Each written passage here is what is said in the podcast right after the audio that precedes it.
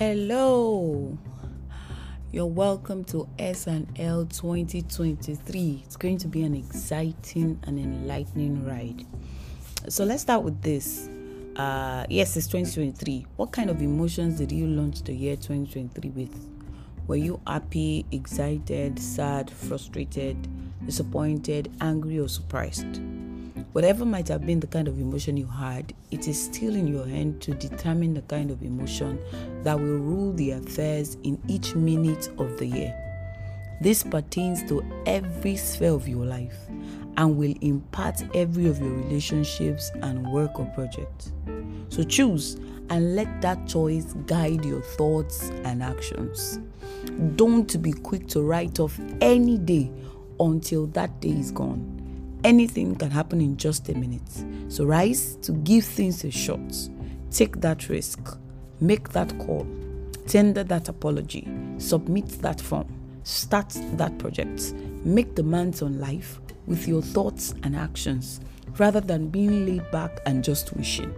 If wishes could make things happen, no one, trust me, no one will be on the streets struggling. Panel beat your wishes into goals and make plans that will lead you to those goals. Very importantly, there's something we need to take it to in this year. And that is from Isaiah 45, verses 9 to 10. It says, Woe to the man who fights with his creator. Does the pot argue with its maker? Does the clay dispute with him who forms it, saying, Stop, you're doing it wrong? Or the pot exclaim, How clumsy can you be? Woe to the baby just being born who squalls to his father and mother. Why have you produced me?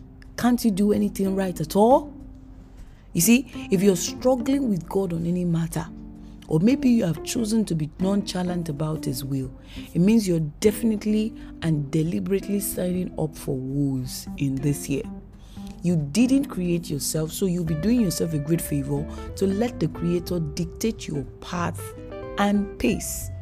Let the Creator dictate your path, P A T H, and pace, P A C E. Join the company of the willing and obedient. Be sure your goals flow from your knowledge of His will for your life, otherwise, you may just be chasing the wind.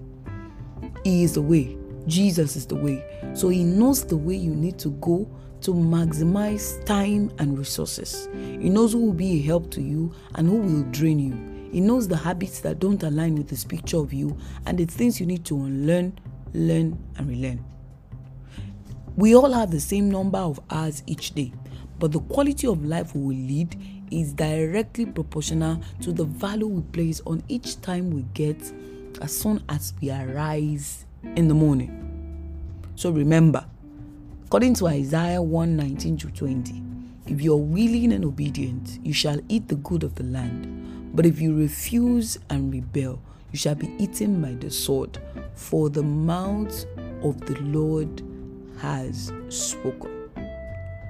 I'll leave you with this. There's an expected end for you and I. But are we going to cooperate to see that that expected end becomes our reality? Thank you for joining today. You can always drop your comments or send me a message via the learned tongue 2020 at gmail.com. See you next time.